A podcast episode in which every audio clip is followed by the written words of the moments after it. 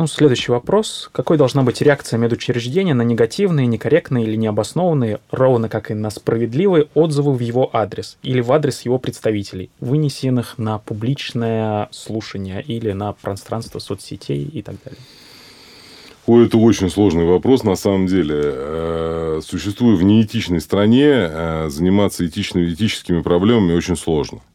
И, э, наверное, мы ограничены, мы сильно ограничены законодательно, мы не можем а, клиники не могут отвечать э, полноценно, да, потому что они рискуют всегда нарушить 152 федеральный закон, раскрыть персональные данные. Угу. И э, вопрос этики тоже тут очень своеобразно стоит. И это привело к плохой истории, на самом деле. Да? У нас достаточно активный и глубоко развивается пациентский экстремизм, да, так называемый потребительский экстремизм в медицине, пациентский экстремизм, да, когда пациенты намеренно а, вымогают у клиники деньги, услуги э, взамен шантажируя клинику возможностью опубликовать негативные отзывы там на крупных ресурсах и э, на своих там раскрученных страницах в Инстаграме, в Фейсбуке, ВКонтакте. И этот пациентский экстремизм набирает обороты на самом uh-huh. деле. И нам все сложнее защищаться, потому что а, знаете, здесь в ситуации ложечки нашли, а осадочек остался, угу. да, то есть э, далеко не всегда. Тут надо понять простую вещь, наверное, да, этически мы, конечно, должны ко всем быть максимально френдли и э, к сожалению, далеко не все это понимают. Да, и пациенты э, разные бывают, и врачи бывают разные. Вообще вопрос этики в медицине очень сложный. И мы, наверное, в рамках там, одной передачи сегодня это не сможем разобрать. Но здесь нужно однозначно понимать, что клиника всегда в выигрышном положении относительно пациента, да, потому что это все-таки богатая, серьезная организация. Угу. Ну, богатая не всегда, но, во всяком случае, это организация. И, э, к сожалению, наш закон еще так и написан. Мы регулируемся законом о защите прав потребителей, что, конечно, адское зло, да, потому что ну, регулировать медицину законом о защите прав потребителей как минимум нелепо, хотя это один из лучших написанных законов вообще в России по, угу. по своему качеству юридическому. К медицине он все-таки подходит очень плохо. Там очень много факторов, которые а, к медицине неприменимы. Тем не менее, мы регулируемся этим законом, а, в нем потребитель стоит намного выше, чем организация, и это используется в том числе потребителями для вот таких, э, скажем так, неправомерных, зачастую неэтических действий в отношении организации. Более того, а, огромное количество проблем в медицине и в э, вот этих обсуждениях медицинских э, связаны с тем, что пациент не способен оценить качество медицинской помощи. Угу. Да, не способен никаким образом. То есть, даже врач, будучи пациентом, сам зачастую не способен оценить качество медицинской помощи, если это не его специальность. Да? Э, это очень сложный вопрос с сложнейшими критериями. Те разработанные критерии, которые у нас применяются якобы для оценки качества медицинской помощи, они, конечно, к качеству медицинской помощи отношения не имеют. И э, это вообще сложно оценить. Ну, приведу простой пример. Да?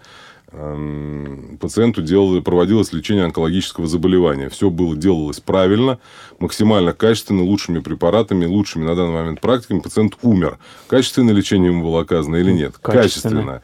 А, тем не менее, это может быть прецедентом для судебного разбирательства, да, потому что родственники могут посчитать, что его лечили некачественно. Почему? Потому что его не вылечили. Да? А то, что лечение это не всегда вылечивание, это как бы ну, для да. обывателя не, не всегда очевидно. Ровно так же, как, например, пациенту проводилась операция, во время операции случилось осложнение, пациент погиб. Да, здесь можно понимать, что э, возможно два варианта. Возможно, э, три варианта. Возможно, врачебная ошибка, возможно, врачебная халатность. Да, например, там, не знаю, перерезал артерию, потому что хотел убить пациента, или потому что не, не знал, что это артерия, не подготовился к операции. Да, угу. Или там резанул там, где шел какой-то сосудистый нервный пучок, просто по незнанию, по глупости, еще почему-то. А может, быть, а может быть, это была вариация анатомии, и врач не мог этого знать, добросовестно заблуждался, что там нет сосудисто-нервного пучка, и через него прошел, опять же, там остро. И а, третий вариант, это может быть вообще как бы, ну, условно карма, да, потому что мы знаем, что Э, определенное количество вмешательств э, и заканчивается определенным количеством осложнений. Ну да, да, да, И... То есть хирургии без осложнений э, не, не может быть, да. Не хочется попасть в эти осложнения, да, да? но когда мы имеем вот такую сейчас ситуацию, когда любое осложнение может быть трактовано против врача, это, конечно, зло, и зло, которое еще больше убивает и так полумертвую российскую медицину. Угу. А, во всех таких ситуациях клиника встает а, на сторону врача, получается, или она старается о презумпции невиновности а, максимально корректно разбираться во всем этом, ну, не, вдава... не то, что не вдаваясь в подробности, Слушайте, а ну, не импонируя врачу. Давайте так. Мы в ответе за тех, кого приручили, угу. да, при любом раскладе. То есть э, конечно, э, первично до какого-то глубокого понимания процесса мы будем на стороне врача. Угу. Когда будет понятно, что врач допустил не ошибку, а халатность или по своему незданию навредил пациента, мы встанем на сторону пациента однозначно. Угу. Да? То есть здесь же ну, априори говорить о том, что мы там ведем независимое расследование и никоим образом не э, переживаем за своего доктора, скажем так, да, ну, наверное, это неправильно. Неправда. Это неправда, и зачем, как бы, ну, никто в это не поверит, зачем это, зачем людей обманывать.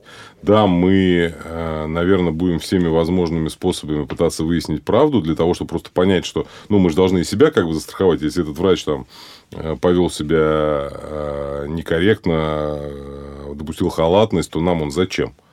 Мы, с, как, с какой целью мы его будем защищать? Угу.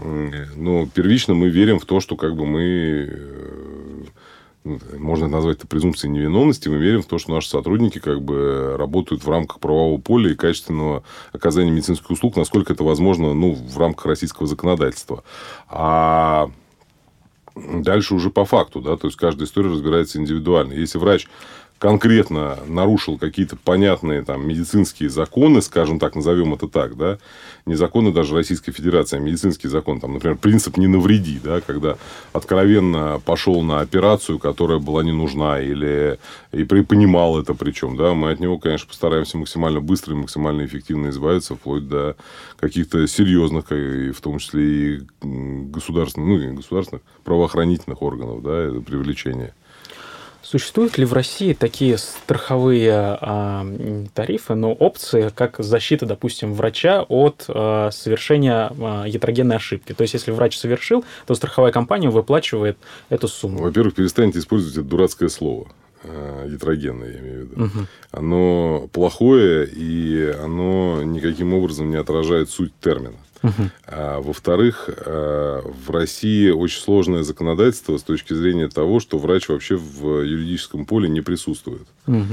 Да, то есть э, врач это э, инструмент, это не самостоятельная э, единица. Угу. Поэтому застраховать инструмент непросто. Угу. То есть программы такие предлагаются, но они, к сожалению, зачастую даже близко не отвечают тем необходимым требованиям, которые предъявляются к этим программам во всем мире. Почему? Не потому что страховые компании плохие, а потому что врач не имеет лицензии на оказание медицинской помощи. Угу. Врач это всего лишь э, исполнитель, да, это человек, э, который просто связан с клиникой договором и наличием сертификата, ну и типа клятвы российского врача, да, хотя юридические аспекты этой клятвы тоже очень своеобразные. Долгое время считал, что она вообще ничего не знает. Сейчас есть мнение, что все-таки она э, у нас есть как бы понимание клятв какой-то в законодательстве. Uh-huh. Я не юрист, я не готов сейчас глубоко в это погружаться, uh-huh. но я, например, вообще клятву никакую не давал, хоть у меня в дипломе стоит печать, да, а, я никакую клятву не давал, и большинство моих знакомых врачей никаких клятв не давали. Тем не менее, это нам не мешает работать врачом. Да, ну надо сказать, опять же, что там такое понятие, как клятва Гиппократа, надо про него уже забыть, это история медицины. Его вообще никто, скорее всего, клятву Гиппократа вообще никто и никогда не давал. Не было, да. да, это такой Э, полумифический этический кодекс, да, того, там, с древних времен до наших дней, но клятву саму никто не давал. А, тем не менее,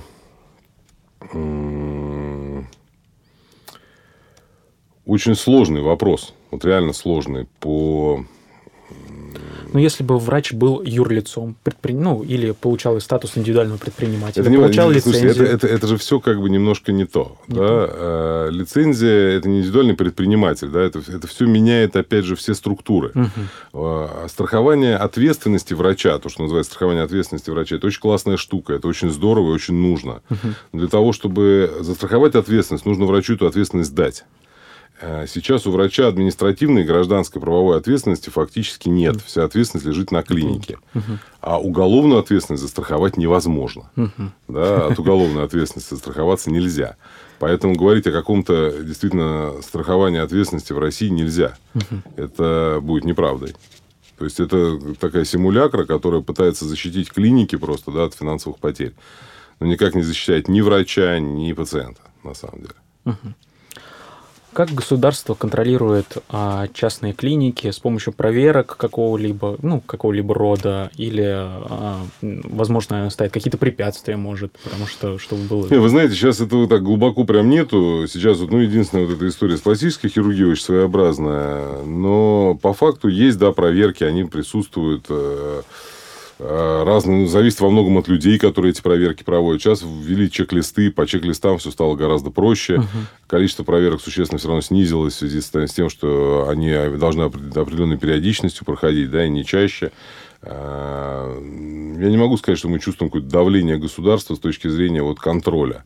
Да, мы скорее его чувствуем с точки зрения конкуренции не совсем справедливой. Э, как в э, зарплатном секторе, так и в секторе вообще оказания услуг. Вот тут у нас как бы гораздо более широкая проблема, чем в сфере проверок. Ну, мы достаточно крупные. Для мелких, для более мелких, скажем так, э, медицинских центров это может быть проблемой.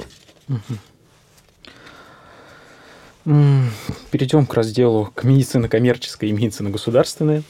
Какие видите вы различия в частной медицине от государственной? Какие видите плюсы и минусы в своей нише и в государственном сегменте? Ну, это очень сложный вопрос всегда, потому что это в нашей стране разные виды медицины, хотя во всем мире они один, это ничем не отличается. Да? Угу. Ну, там комфорт может быть какой-то в частных клиниках повыше, угу. чем в государственных, там сервис получше, но э, суть от этого не меняется. У нас же несколько странная история, как всегда, получилась. С одной стороны, одни и те же врачи практически везде работают, да, и часто врач работает с утра в государственной клинике, а, за, а вечером идет в частную, или в частную утром, вечером дежурит в государственной, и казалось бы, ну как один человек может э, по-разному выполнять свою работу. Угу. Тем не менее, я видел такие примеры э, в нашей стране неоднократно. Эм, у нас отношение к частной медицине негативное в народе преимущественно, да, угу. и оно негативное и у врачей, потому что врачи это часть общества. И зачастую врач стесняется того, что он работает в частной клинике. Хотя в этом нет ничего плохого. Я знаю таких врачей, которые переживают, угу. что они вот вынуждены работать в частной клинике, оказывать э, услуги за деньги, да, и для них это является неким таким а, ну, я, я прям сейчас не шучу, я знаю доктора, который работал долгое время в государственной клинике, потом по ряду обстоятельств он вынужден был оттуда уйти, ему пришлось, чтобы прокормить семью, уйти в частную клинику. Он очень неплохой врач, у него были очень э, серьезные доходы в частной клинике, но он буквально через два года оттуда сбежал, опять как только появилась возможность в государственную клинику, на э, гораздо более низкую зарплату, на худшие условия, на, с позиции руководителя там, подразделения на рядового врача. Когда ему задали вопрос, почему как бы ты это сделал, он говорит, вы знаете, я себя чувствовал проституткой. Да, ну то есть вот, э, что я получаю, что я оказываю услуги за деньги. Это, это менталитет, это ментальность. Это 70 лет нам вдалбливали, что все частное это плохо да, и 40 лет должно, как обычно, пройти, прежде чем умрет последний родившийся в рабстве, да, то есть, э, а сейчас у нас же продолжительность жизни увеличилась, то, то и все 70 опять, пока последний родившийся в рабстве умрет, и мы поймем, что частное ничуть не хуже государственного, во многом случае, во многих случаях гораздо лучше, гораздо эффективнее, там, где государство тратит миллиарды, а зачастую частная, частная клиника и частная компания может обойтись сотнями миллионов, что экономит порядки, да, uh-huh. финансовые. И пока государство это не поймет, будет существовать вот этот вот э, разрыв, в том числе искусственно созданный, э, стравливание врачей и пациентов, в том числе и частных клиник, позиционируют частные клиники как каких-то вот таких хапук, которым лишь, лишь бы деньги. Лишь бы забрать деньги пациентов. Я вам так скажу, что я не могу сейчас сказать точно. Еще там 10 лет назад я мог сказать, что большинство хороших врачей работает в государственной медицине, которых я знаю, я знаю несколько тысяч врачей. А, но сейчас я не могу сказать, где больше. Да? То uh-huh. есть, э, в огромном количестве частных клиник работают фантастически крутые врачи, которые гораздо больше заботятся о пациентах, э, чем э, врачи частных, чем врачи государственных клиник, и которые гораздо более этичны, грамотны и пациенты, сейчас это модное слово, пациент-ориентированы. Uh-huh. Здесь еще важный очень момент, про который все всегда забывают. Хотя, на мой взгляд, это ключевая история. Ни в государственных, ни в частных клиниках ни в коем случае нельзя считать деньги пациента. Да, мы очень привыкли их считать, вообще привыкли считать чужие деньги. Тем ну, более мы деньги... даже в историю болезни вкладываем это как перечень оказанных услуг. Ну, не совсем про это не речь. Про... Э, речь идет о том, что мы... Э, я приведу простой пример, э, когда это важно. Ну, вот, к примеру, мне ко мне обращается человек, очень богатый человек, да, там входит первую сотню Forbes, там, а может быть и не российскую. Uh-huh. И у него проблема, он играет в теннис, у него проблема с локтевым суставом, теннисный локоть так называемый. Uh-huh. Он говорит, слушай, у меня вот такая фигня. Я говорю, ну, у тебя теннисный локоть, локоть медиальный пикандилит, там надо блокаду, блокаду сделать, да. все пройдет. А, он говорит, слушай, ты, конечно, молодец, но ты вот управляешь, управляй, ты мне дай как бы человека, который вот этим всю жизнь занимается, и только этим. Я хочу проконсультироваться реально у угу. самого лучшего по специальности. Ну, человек привык угу. к самому лучшему, да. Угу. Я говорю, не вопрос, звоню в крупнейшее федеральное учреждение, которое занимается этой проблемой. У меня есть там человек, который э, реально там артролог, человек, который занимается этими проблемами, речь спортсменов, ну, прям uh-huh. мастер игры международного класса именно по этому направлению. Я звоню, говорю, там он профессор. Я говорю, слушай, ну вот такая ситуация, человек теннисный локоть, все более-менее очевидно, но он хочет, чтобы его посмотрел вот кто-то из великих. Но поскольку время у него очень ограничено, нужно понять, чтобы он к тебе, к тебе пришел с чем-то. Он говорит, ну пускай сделают УЗИ. Uh-huh. Я говорю, слушай, есть нюанс. УЗИ – это субъективный метод обследования. Да? Кто-то увидел, кто-то не увидел, кто-то одну посчитал один объем, кто-то другой. Может быть, есть что-то более объективное для того, чтобы оценить как бы, состояние проблемы у серьезного человека? Он говорит, нет, золотой стандарт МРТ. Угу. И тут я задаю вопрос, я говорю, прости, пожалуйста. Зачем ты сразу а зачем сказал? ты мне сказал про УЗИ? Он говорит, ну, потому что МРТ это дорого. Угу. А человек может купить весь институт вместе с этим профессором, да, то есть ему, у него слово дорого не существует, но столько, сколько стоит МРТ, у него даже в кармане нет таких денег, это для него слишком мелко, да, он там кувейскими динарами там расплачивается, ну, которые по 4 доллара за штуку. Ну, то есть, это же как бы история подсчета денег пациента, которая зачастую в нашей стране происходит как в государственной, так и в частной медицине. В государственной медицине человека гоняют по кругу, там, сдавая адское количество ненужных анализов, там, назначаемо миллионы исследований.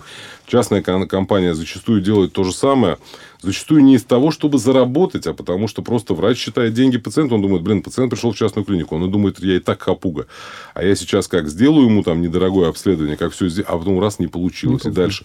А дальше как снежный ком нарастает. В итоге человек, которому пытались сэкономить денег, что в государственной, что в частной клинике, тратит в разы, в десятки раз больше зачастую. Угу.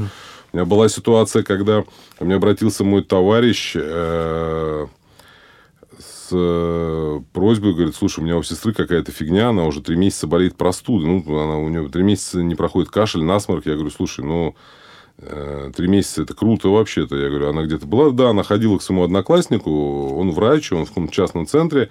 Он ее посмотрел, послушал, назначил ей там какие-то препараты. Я говорю, анализ крови пришли мне? Он говорит, анализ крови не брали. Я говорю, почему? Ну, чтобы ее не разводить, как бы, что это же банальный ОРВИ, зачем брать анализ крови? Он решил ей, как бы, чтобы деньги не тратить, он же не может ей бесплатно анализ крови сделать. Он ей поэтому анализ крови не взял. Ну, естественно, я их погнал тут же в ближайшую лабораторию на анализы. Там, естественно, оказался лейкоз. Угу. Но э, проблема, да, что три месяца человек с лейкозом да. существовал не э, и не лечился, да, просто потому что кто-то решил посчитать его деньги. В той ситуации, когда нужно действовать по алгоритму, да, человек действует из каких-то ложных, э, скажем так, благих намерений. Благих намерений, да, это всегда большое зло. У нас из ложных благих намерений вообще очень много чего происходит, да, у нас там э, проблематика онкоскрининга в стране построена на ложных благих намерениях, да, в общем, еще раз говорю, очень много всяких действий, даже государством производимых, построены на ложных благих намерениях. Да, когда весь мир там уходит от маммографии потихоньку из-за ложно-положительных результатов, из-за того, что люди, к сожалению, получают действительно ложно-положительные результаты, психологически попадают в адский дискомфорт, да, а у нас это идет по пути того, что надо, наоборот, делать всем подряд. Там исследование BRCA, э, антигена, да, версия 1, версия 2, которое делается строго по показаниям, если в семье есть у ближайшей родственницы, у женщины, э, соответственно, у матери, или у сестры, или у бабушки, или у тетки рак молочной железы в молодом возрасте, то надо делать BRCA для того, чтобы действительно получить генетическую предрасположенность. Мы же делаем всем подряд. Анализ, который стоит несколько тысяч рублей, вваливаем в это адские деньги э, к выборам, да, и при этом эффективности от этого обследования ноль, потому что его отсутствие не говорит о том, что рака молочной железы не будет, будет. а его присутствие не говорит о том, что рак молочной железы будет, если нет э, конкретного анамнеза, да, угу. и э, да, Анджелина Джоли, конечно, распиарила как бы эту историю, но здесь же эта история не, не рекламная, это история медицинская, и она угу. должна быть четко по показаниям, опять же. И тут государство не считает уже наши деньги как налогоплательщиков, вваливая какие-то вот безумные идеи. Э, всем подряд ПСА, всем подряд БРЦА, там, э, давайте всем сделаем э, full body scan, найдем кучу норм, которые мы не знаем, как трактовать, там, не знаю, арахноидальные кисты, сделаем всем операции по поводу грыж, которые найдем, да, но угу. только это не имеет под собой медицины, это уже какое-то другое действие. Какие векторы развития есть у частной медицины в РФ? Блин, э, да любые. Векторы развития есть любые. На самом деле, э, постепенно, да, там я вот сейчас вспоминаю, что было там 15-20 лет назад в частной медицине, там даже 10 лет назад в частной медицине, и что сейчас это небо и земля. Другой вопрос, что э, отсутствие нормальной страховой системы, нормальной системы э, медицинским, опять же, лицензирование врачей и достаточно сложное законодательное, нормальное, отсутствие нормального законодательного регулирования не позволяет этим изменениям происходить быстро. Uh-huh. Да, то есть, э, если бы сейчас людям, условно говоря, разрешили не покупать себе ОМС, мы же, по сути, его покупаем, платя uh-huh. 5,5% от дохода, а заплатить те же самые деньги за ДМС, и эти бы миллиарды и триллионы пришли бы в частный сектор страхования, то мы бы, конечно, имели колоссальный потенциал. Колоссальный. То есть, если пациент сам мог бы распоряжаться своими деньгами. Да, конечно. И вот тут такой другой вопрос. Система акватирования – это хорошо или плохо? Слушайте, это все вообще, это, это, это, это все симуляция э, жизни, да, то есть, угу. это все на самом деле, да, наверное, на данном этапе это неплохо, но, а, еще раз говорю, все, всего этого можно избежать, угу. да, то есть, э, э, если государство хочет сделать э, качественную медицину, оно идет как бы по понятному пути. Более того, такие примеры есть. Турция, Корея, да, Австрия, те, кто прошли через этот путь выделения государственного и негосударственного сектора страхования, приведения их к общему знаменателю, потому что сейчас тарифы ОМС, они не актуальны вообще, ну, то есть, которые в обычной жизни, да, там, uh-huh. подушевые, просто тарифы, они просто, ну, никому не интересны. Если это привести к общему знаменателю э, и сделать едиными, скажем так, э, понятными тарифами для всех участников рынка, uh-huh. это приведет, конечно, к экспоненциальному развитию, развитию, да, там, в геометрической прогрессии будет развиваться рынок частной медицины, и это будет, и будет развиваться и медицинская отрасль вся вместе с ним, да, и появятся и целевые наборы вузы, и частные медицинские вузы, и иностранные инвесторы, которые придут и построят больницы, и сделают нормальное оборудование, нормальный стандарт оказания качественной медицинской помощи. То есть, ну, целая история появится. Но для этого государство должно сделать одну простую вещь. Знаете, это такая история, а, которая мне всегда нравится. Слушайте, она на самом деле очень просто звучит, но очень сложно реализуется. Государство ага. должно отпустить. Ага, вожжи. Немножко, да. То есть, здесь же как бы история такая, что оно на себя тянет все время, угу. эти вожжи. Я сейчас не говорю про все остальные отрасли, да, мы говорим угу. о медицине. Но постоянно эти вожжи натягиваем, и здесь как бы получается история, что мы вожжи на себя тянем, а вперед не едем. Не едем. Да, и одновременно не получается, так не бывает. Да? Ага. Мы на самом деле вообще едем в другую сторону. Да? То есть, мы все время назад пятимся, натягивая эти вожжи. И мы как бы вроде декларируем, что мы хотим развивать медицинскую помощь, там, превентивная медицина, персонализированная медицина, там, партисипативность, там, какие-то слова выдумываем. А при этом вожжи-то назад все время тянем. Да? И у нас руководители здравоохранения, люди, там, которым 60 плюс, там, 65 плюс. Ну, о чем, о какой современной медицине мы можем говорить, когда руководителям здравоохранения 65 плюс? Ну, я не знаю, да, они уже как бы, да, да, может быть, они там заслуженные, гениальные люди, но современная медицина такими движется вперед такими темпами, что мы э, уже там в 35-40 лет не успеваем, а в 65-70 человек просто не способен так быстро учиться. Получается, если пациент будет, у него появится возможность распределять своими деньгами, которые будут затрачиваться на страховую, ну, а, на страховку, а, он сможет выбирать специалистов определенных. Ну, то есть, а, условно говоря, не просто центр, который притянул на себя очень много квот и поэтому проводит такие вмешательства, да. а пойти в какое-нибудь другое место, где такой же хороший доктор-специалист может ему то же самое сделать, но за деньги просто. Не за деньги, а по Не, страховке. А, по страховке, да. Да, да, да, да. Ровно и так. Тогда появится возможность, например, делать клиники не в крупных областных центрах там, и так далее, а вот как клиника Мио, вы упоминали, а, они сделали это, грубо говоря, в деревне, собрали лучших специалистов, и народ стал к ним ездить. Да. А здесь э, начинается страшная история для советского государства. Это конкуренция.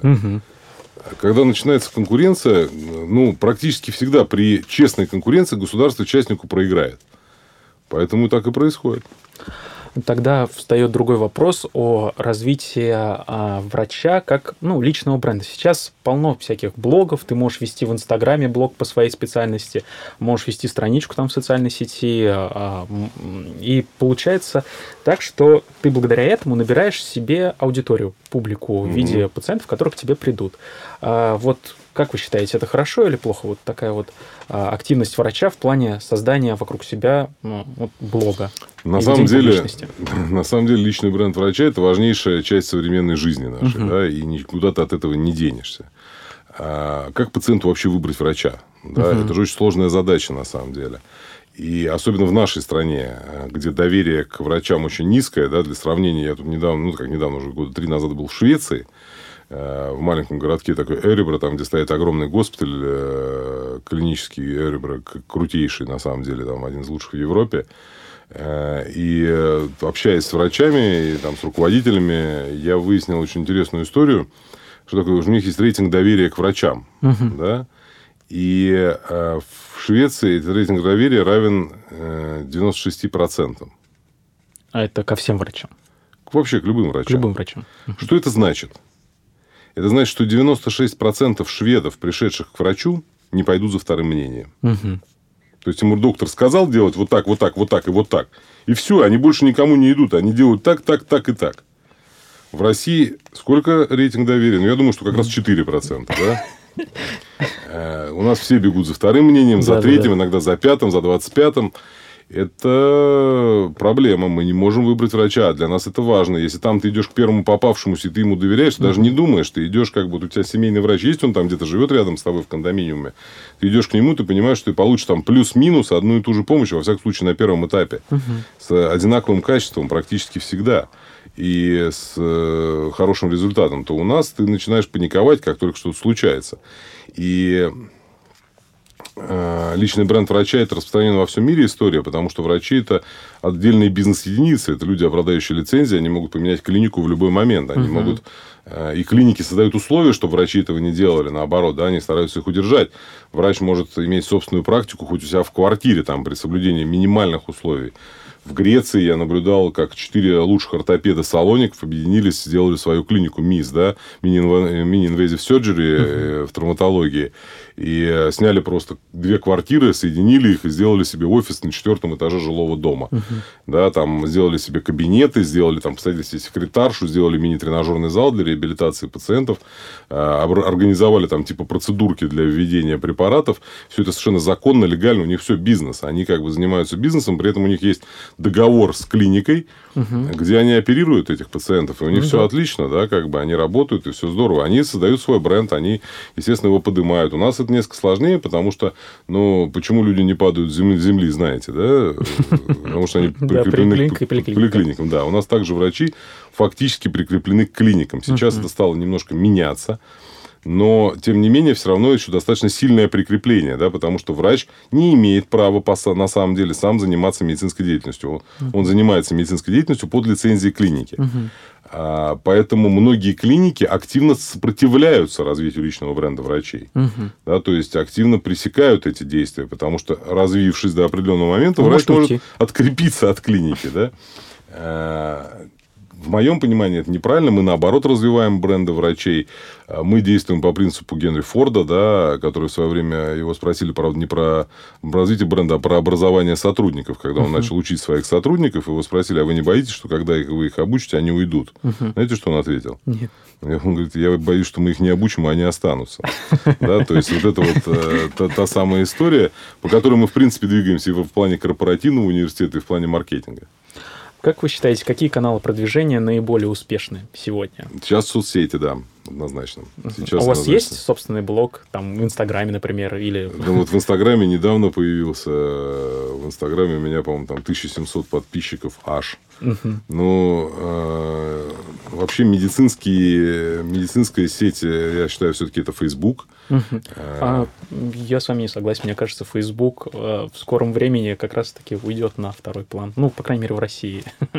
Не знаю. В моем... Ну, я согласен, то, что там есть очень много интересных групп, сообществ, которые вот в этом плане а, ну, актуальную информацию из-за рубежа еще притягивают на себя. Ну, в том же самом ВКонтакте, там это, по большей части, это либо переводы, либо, ну, на...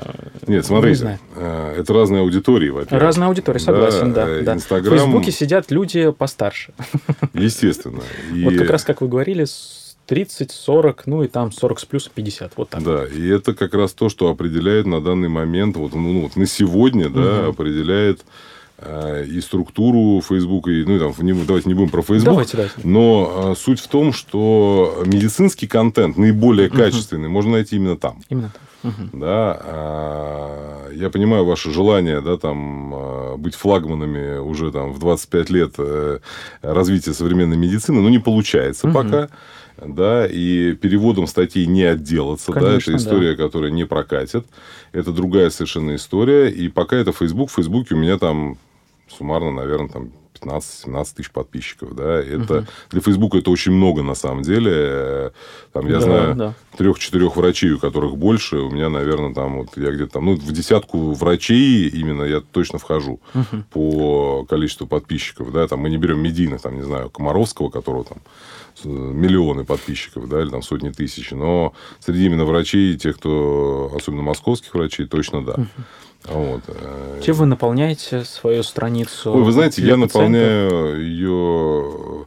Я последнее время в основном пишу для врачей в большей степени. Mm-hmm. Да? Я пишу не для пациентов, я не веду активный прием, поэтому мне нагонять на себя пациентов особого смысла нет. Э, как раз почему у меня Инстаграм не сильно как бы развит, потому что это чисто пациентская сеть. Да? Ну, конечно, профессиональной uh-huh. сетью в Инстаграме сложно uh-huh. быть, да, это чисто uh-huh. пациентская история. Э, поэтому для пациентов, да, там мы знаем врачей, которые имеют там по полтора миллиона подписчиков, именно пациентов в Инстаграме и активно там продвигаются и очень успешны в этом. А, ну, для врачей, опять же, для меж, межврачебного общения она неудобна, угу. в отличие от того же Фейсбука. Facebook, да, да, согласен. А, соответственно, наполняю я это в основном каким-то своим анализом э, ситуации медицинских происходящих э, в стране, каким-то своим мнением, видением. Угу. Для кого-то это важно, для кого-то интересно, для кого-то нет, я это тоже хорошо понимаю. Ну, для пациентов я делаю медицинские мифы, для, для некоторых врачей тоже интересно. Сейчас книжка угу. у меня должна выйти угу. про медицинские мифы буквально завтра. И основанная, кстати, на Facebook публикациях изначально, да, которые были для пациентов. И э, плюс к тому сейчас вот мы видеоконтент активно развиваем, с помощью Метомед, как бы канал для врачей. Угу. Это тоже врачебный контент, мы его активно публикуем э, и распространяем. Ну, про это мы с вами проговорили. Вот, ну, про существует практика, когда врач перенаправляет пациента к другому специалисту клиники, повышая стоимость чека. Как вы относитесь к подобной практике, вы, в принципе, уже сказали. Как, а, я вот. ничего не говорил про это. Не говорили? Нет. Ну, как бы вы говорили про то, что а, не надо считать деньги пациента. Это разные вообще вещи. Угу. Смотрите. Э, одно дело не считать деньги пациента, другое дело накручивать направление. Это разные вещи. Угу. все направления в клинике должны быть выполнены по показаниям. Угу. Если есть показания, и пациент не направлен, это зло. Угу. Если показаний нет, и пациент направлен, это тоже зло. Поэтому задача врача зачастую просто выявить эти показания. Я э, приведу очень простой пример опять, да, для того, чтобы было понятно. У меня в клинике я нахожу э, ситуацию, когда ну, человек э, сообщает просто да, о ситуации, что э, он был, например, женщина была, например, у гинеколога. Гинеколог ее посмотрел на кресле, раздел посмотрел на кресле, выписал там определенные процедуры назначения и отправил жить в свояси, да, спокойно. Сказал, что ничего, придет через полгода. При этом у пациентки существующая анальная трещина, угу. о которой гинеколог ни слухом, ни духом не увидел, не подумал, не расспросил. На следующий день пациентка приходит к проктологу, проктолог смотрит и лечит ей анальную трещину. А, это зло. Почему? Потому что пациентка могла не дойти до проктолога, могла э, все что угодно могла, не суть даже, что она могла, да. Точно такая же история, что женщина приходит к гинекологу и говорит, я хочу э, заниматься планированием беременности. Здорово, здорово. А для того, чтобы планировать беременность, есть возможные, всевозможные варианты контрацепции. Барьерная, пероральная, лекарственная, спираль, какая хочешь. Гинеколог говорит, давайте будем пить контрацептивы оральные. Угу. Не спрашивает, какие есть проблемы, не берет анализ на генетику, не спрашивает про головные боли, да, назначает просто таблетки. Почему? Потому что забыла, не подумала, не знала, не сообразила, не направила к другому специалисту, потому что сама умная или сам умный, да это проблема большая, которая существует у наших врачей. У нас в клиниках, э, да и в большинстве клиник, есть проблема, не, к сожалению, не переназначение, которое якобы существует, о которой все говорят. Угу. У нас есть та проблема, которая существует, о которой никто не говорит. У нас есть проблема недоназначений. У нас есть проблема, когда каждый суслик агроном, так называемая, да, когда врач считает, что он э, может все. Угу. И зачастую пропускает достаточно серьезные заболевания, иногда долгие месяцы и годы лечит человека не от того, просто потому, что не направил его в нужное место в нужный момент. И это проблема. Вот я вспомнил свой вопрос. А он про телемедицину. Консультируете ли вы в социальных сетях или в каких-нибудь агрегаторах по телемедицине? Вот то же самое Яндекс Доктор, например. Или там... Я нет. Я вообще скажу так. Значит, э, первый телемедицинский проект, который я придумал, э, случился аж в 2010 году. Угу. Когда о телемедицине еще никто ни слухом не дыхивал вообще, угу. дыхом не слухивал. Э, мы пришли с этим проектом в несколько компаний, в том числе и страховых крупных, нам сказали, ребят, полная фигня, не полетит. Угу. Так вот, знаете, я с тех пор до сих пор считаю, что это не полетит. Э, но, э, конечно, если бы мы попали в струю тогда, да, и попали в нужное время, в нужное место, мы бы, конечно, сейчас были, наверное, миллиардерами, угу. потому что мы первые, кто это реально там придумал, когда мы занимались ассистентом как раз, мы, ну, одни из первых, кто глубоко в это хотел погрузиться. Тогда мы не попали в нужное время, так часто бывает. Потом это все начало бурно развиваться где-то 2-3 года назад. Угу телемедицины есть несколько проблем. Проблема первая. Телемедицина существует огромное множество вариантов. Э, по разным подсчетам, где-то в районе 24. 24 варианта телемедицинских Это что они? действий. Все возможно. Разговор с врачом по телефону, угу. консультация пациент-врач, врач-врач, первичная угу. консультация, вторичная консультация, консультация через интернет, консультация угу. документов, консультация снимков, консультация анализа. Вариантов множество. А, единственное, которое интересно с рыночной точки зрения, это консуль... первичная консультация врача и пациента. Угу. Она же абсолютное зло, на самом деле, да, потому что, ну, пациента нужно видеть, трогать руками. Да. А, бывают случаи, когда это, в этом нет необходимости, но определить дистанционно этот случай почти невозможно.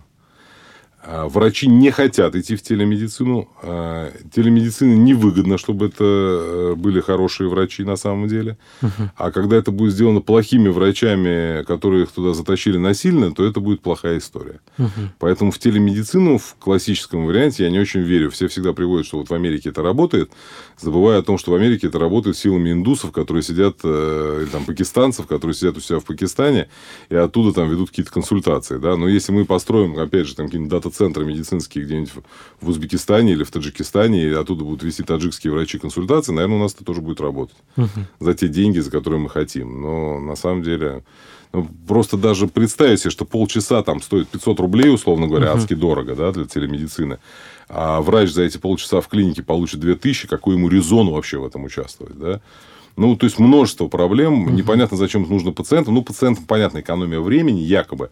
На самом деле, это может обернуться гораздо существенными затратами, в том числе и временными. Угу. Зачем это нужно врачу? Это дешевле, чем его прием очный, да, если особенно это качественный врач, у него нет проблем с пациентами. И, а когда это не нужно ни врачу, ни пациенту, то кому это нужно? Посреднику? Ну, окей, да, но для чего это надо тогда обсуждать?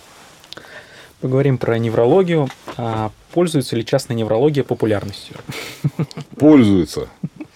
Пользуется частная неврология популярностью. На мой взгляд, даже э, ну, странно об этом говорить, потому что большинство эпилептологов это частные врачи, угу. частные центры сейчас, э, и видео ЭГ мониторинг это в основном частная Часто. медицина.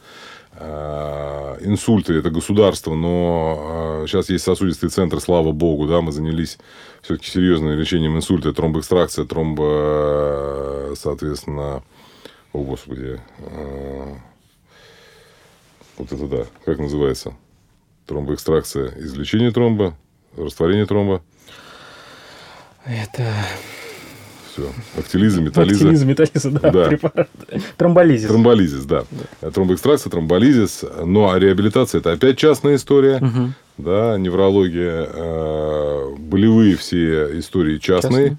Ну, есть государственные клиники. А детская неврология? Мало детской неврологии вообще нет в стране. Угу. На самом деле, то, что есть, это какие-то попытки к тексту, и в ближайшее время не будет ее. Или остатки старых школ. Остатки старых школ – это зло, адское да. зло, поэтому лучше бы их не было вовсе, чем они есть. Да, поэтому с неврологией в частном порядке все более-менее неплохо как угу. раз.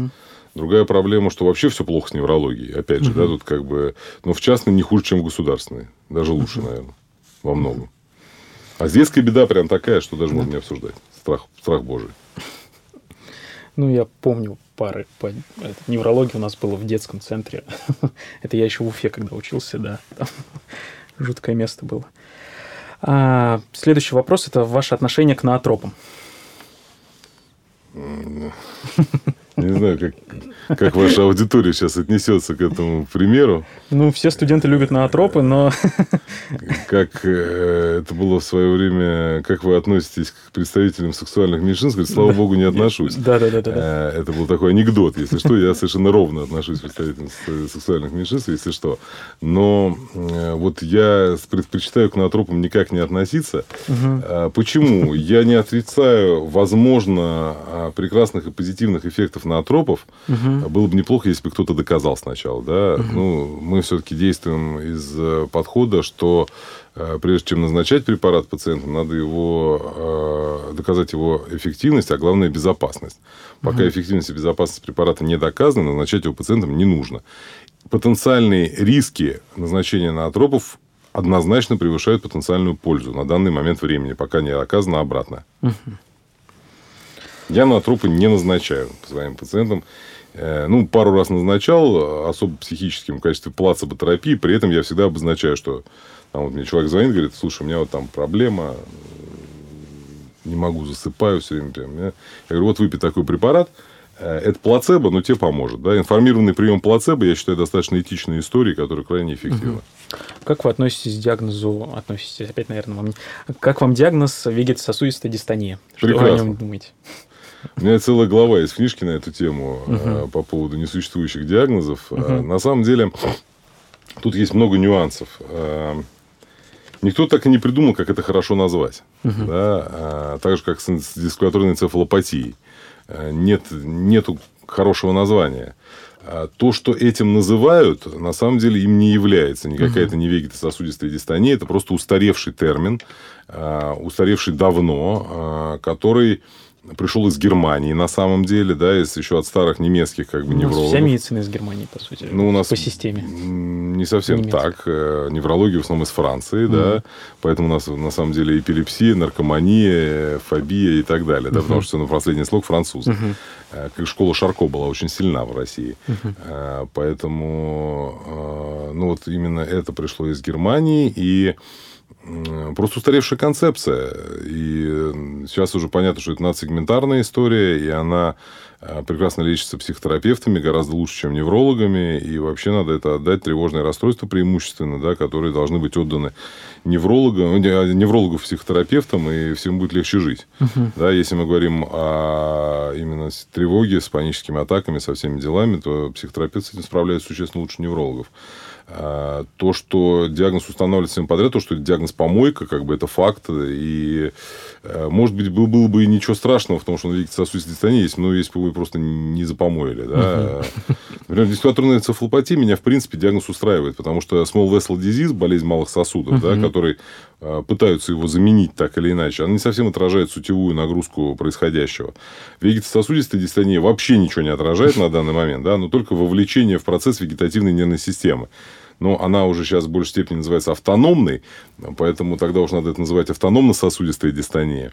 Э, Сосуды там участвуют ровно в той же степени, что и все остальные части автономной нервной системы. Тогда уже она автономная дистония. Почему она тогда дистония?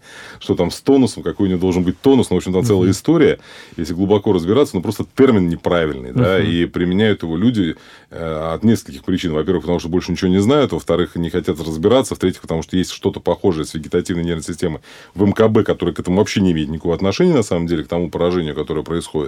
Э, и к тому, что происходит с человеком. Поэтому тут целая как бы э, история, которая отражает мое отношение. Ну, Потом купите мою книжку, прочитайте. Я вам Хорошо.